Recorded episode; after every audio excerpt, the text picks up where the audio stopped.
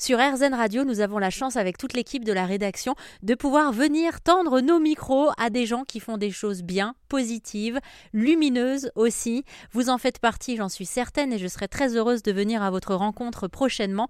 Je m'estime particulièrement heureuse d'avoir pu croiser le chemin de Fabien, ancien bénévole de la SPA. Il est devenu salarié. Il fait donc partie des 710 salariés de la Société protectrice des animaux, qui est l'une des plus importantes associations de protection animale en France. Elle sauve chaque année des milliers d'animaux. J'ai demandé à Fabien de nous expliquer dans quel état d'esprit il se trouvait le soir en quittant le refuge. Bah déjà, euh, vous savez, déjà on, on se dit jamais, tiens, il est 17h, on s'en va. Non, ça c'est c'est pas concevable. C'est on s'en va quand notre travail est terminé, quand on s'est assuré que nos chiens avaient tous qu'ils avaient leur gamelle d'eau, qu'ils ont leur couverture pour la nuit, euh, que les chenilles sont fermées, qu'on a ramassé euh, leur déjection dans les box pour que ça soit nickel avant le lendemain matin. Voilà, tout ça, on le fait consciencieusement. Après, euh, il y a toujours un petit imprévu le soir avant de partir. Et c'est vrai qu'on a déjà eu des larmes à l'œil. Moi, ça m'est déjà arrivé de quitter le refuge et quand je repartais en vélo, de pleurer sur mon vélo parce que bah, parce qu'un de mes loulous préféré était parti à l'adoption, mais ça c'est une magnifique nouvelle, mais ça vous émeut toujours.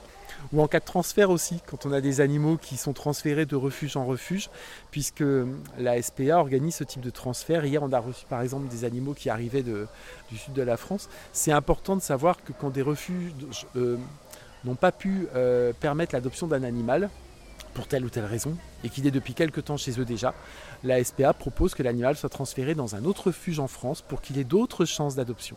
Voilà. Parce qu'en moyenne, des chiens restent à peu près 28 jours derrière leur cage, mais vous avez des chiens qui peuvent y rester 6 euh, mois, 1 an, 3 ans, 4 ans. Donc il faut leur trouver une porte de sortie. Et cette porte de sortie, et alors là j'insiste énormément là-dessus, cette porte de sortie n'est pas l'euthanasie.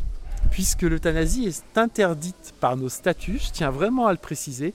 Euh, tous les chiens qui sont à l'adoption chez nous euh, ressortent de chez nous soit en étant adoptés, soit en, étant transférés dans d'autres refuges pour qu'on leur propose une chance d'adoption ailleurs. Euh, moi, je voulais parler surtout des chiens seniors aussi, ceux qu'on a le plus de mal à faire adopter souvent.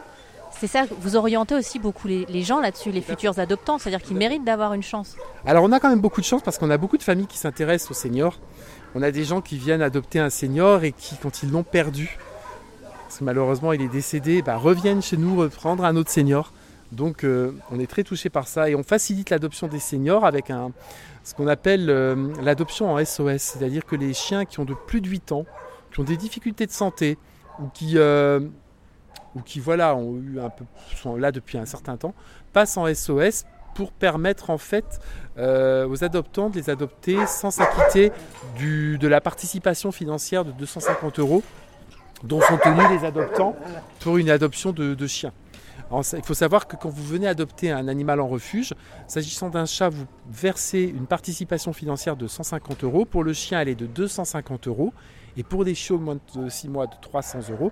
Elle correspond aux frais d'identification, de vaccination et de stérilisation de l'animal, puisqu'aucun animal ne sort du refuge sans être stérilisé. Et s'agissant des seniors, on permet aux gens en fait de faire un don libre. Donc les animaux passent en SOS. Donc puisqu'on a bien conscience que derrière les animaux auront peut-être des soins vétérinaires qui seront importants pour la famille, euh, qu'ils auront une espérance de vie un peu moins longue certainement que les autres, et donc on permet aux gens, pour faciliter leur adoption, de les accueillir en faisant un don libre à la SPA. Alors il existe différents moyens d'aider la SPA. Vous pouvez effectivement faire des dons, qu'ils soient matériels ou financiers. Vous pouvez aussi choisir d'adopter l'un des animaux de la SPA, à condition bien sûr de prendre le temps de réflexion nécessaire et de remplir toutes les conditions qui vous seront demandées, ou alors de devenir bénévole. Actuellement en France, il y a 4000 bénévoles qui œuvrent chaque jour pour le bien-être de tous ces animaux.